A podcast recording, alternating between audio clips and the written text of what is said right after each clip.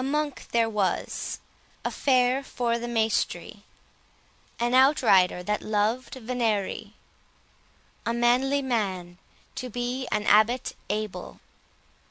Full many a dainty horse had he in stable, and when he rode, men might his bridle hear, jingling in a whistling wind as clear, and eke as loud as doth the chapel bell, there as this lord was keeper of the cell.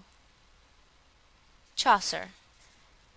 Notwithstanding the occasional exhortation and chiding of his companion, the noise of the horseman's feet continuing to approach, Wamba could not be prevented from lingering occasionally on the road, upon every pretence which occurred.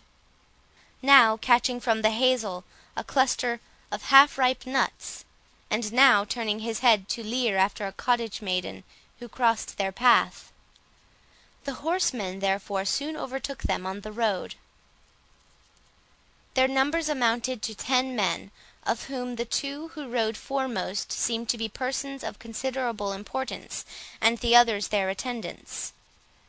It was not difficult to ascertain the condition and character of one of these personages.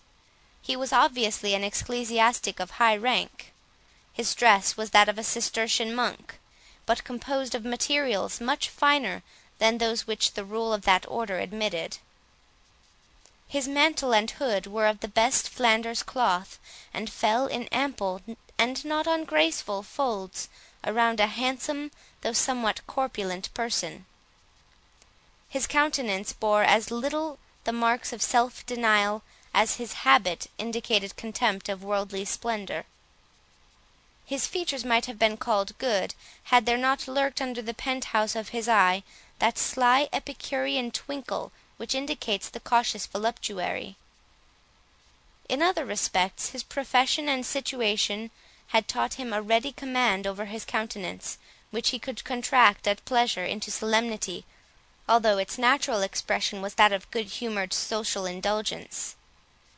In defiance of conventual rules and the edicts of popes and councils, the sleeves of this dignitary were lined and turned up with rich furs, his mantle secured at the throat with a golden clasp, and the whole dress proper to his order, as much refined upon and ornamented as that of a Quaker beauty of the present day, who, while she retains the garb and costume of her sect, continues to give to its simplicity, by the choice of materials and the mode of disposing them, a certain air of coquettish attraction, savouring but too much of the vanities of the world.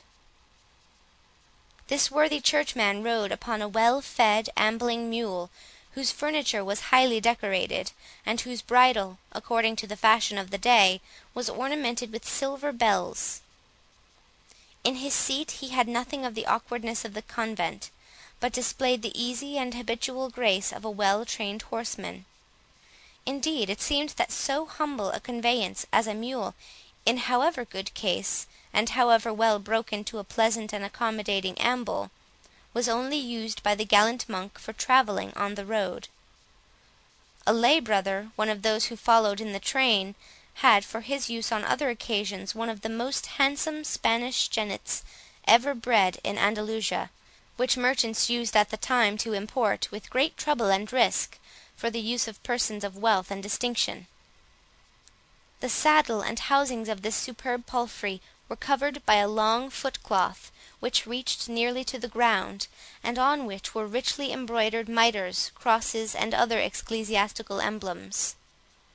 Another lay brother led a sumpter mule, loaded probably with his superior's baggage, and 2 monks of his own order, of inferior station, rode together in the rear, laughing and conversing with each other, without taking much notice of the other members of the cavalcade. The companion of the church dignitary was a man past 40, thin, strong, tall, and muscular. An athletic figure, which long fatigue and constant exercise seemed to have left none of the softer part of the human form, having reduced the whole to brawn, bones, and sinews, which had sustained 1,000 toils, and were ready to dare 1,000 more. His head was covered with a scarlet cap, faced with fur, of that kind which the French call mortier, from its resemblance to the shape of an inverted mortar.